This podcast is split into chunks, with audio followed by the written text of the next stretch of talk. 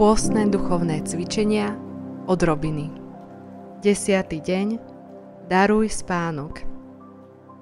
Dobrý večer, pozdrav Pán Boh, dobrý deň.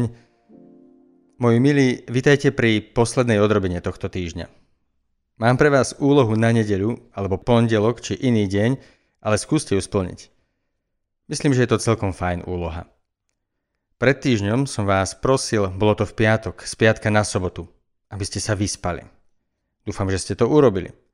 Dúfam, že jedným z vašich pôstnych predsavzatí bude aj viac oddychovať, čiže starať sa o telo.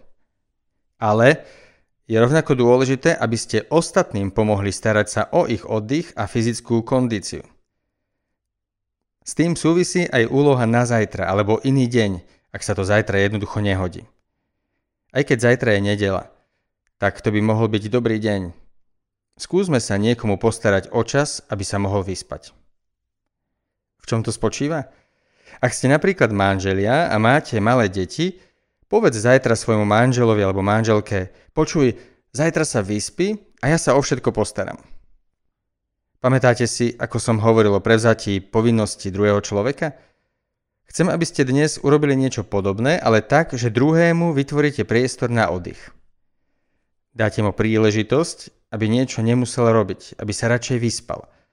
Ak vidíte, že manželka už naozaj doslova padá od únavy, prevezmite jej povinnosti a nech si zajtra aj pol dňa pospí. Ak vidíš, že manžel je vyčerpaný po celom týždni práce, daj mu zajtra pol dňa, úlož ho do postele a donúď ho, aby sa šiel vyspať. V skratke, skús zajistiť zajtra alebo v pondelok čas na vydýchnutie, oddych a hlavne spánok pre niekoho, koho máš vedľa seba. Je dôležité, aby sme sa vzájomne starali o svoje potreby. Môže to mať aj inú podobu, ak by vám nevyhovovala táto forma. Možno má tvoj manžel alebo manželka kvôli povinnostiam málo času na modlitbu. Vezmi zajtra deti na pol hodiny preč a povedz, máš pol hodinku, nájdi si čas na sväté písmo, pomodli sa, máš čas len pre seba, o zvyšok sa postaram ja. V skratke, Vytvor niekomu priestor na oddych, hlavne fyzický, ale ak treba aj duchovný.